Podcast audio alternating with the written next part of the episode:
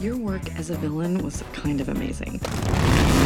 In Despicable Me 2, Gru is confronted with one of life's ultimate challenges.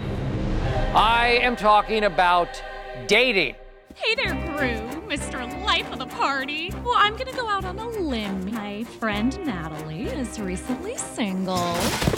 No, no, no. Get off the limb right now. You see, for most guys, the lasting emotional scars of asking a girl out go way back. Hey, Lisa, I was wondering if you. Ew! Gru touched Lisa! Lisa's got Grooties! Then the denial sets in. So when you're going on your date? What? Are you scared? Scared? Of what? Women? No. That's bonkers. I just, I have no interest in going on a date. That's all. Case closed. In Despicable Me 2, evil has a name. Oh, I know someone whose husband just died. Ah! I'm sorry, I did not see you there. Or there. and it's Gru's neighbor, Jillian. Gru, I have my friend Shannon here with me. Tell Jillian I'm not here. Gru's not here! Are you sure? Yes, he just told me. Agnes, where's Gru?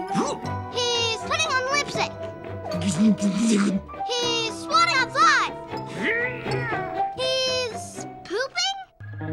And Gru finds himself stuck on the worst blind date ever. Wait a minute, wait a minute. Are you wearing a wig?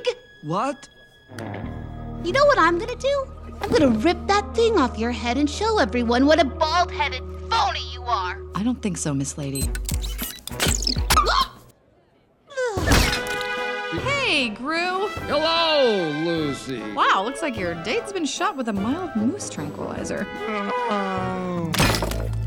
I would say any woman who carries and shoots moose tranquilizer darts is a keeper. You love her, you love her. You really, really love her. and Okay, you're stop. gonna get It is a married. song of lies. But asking someone that cool on a date, well, that can be intimidating. Would you like to go out on a date? Uh, no. Okay, that's not helping. All right, here we go. For real this time.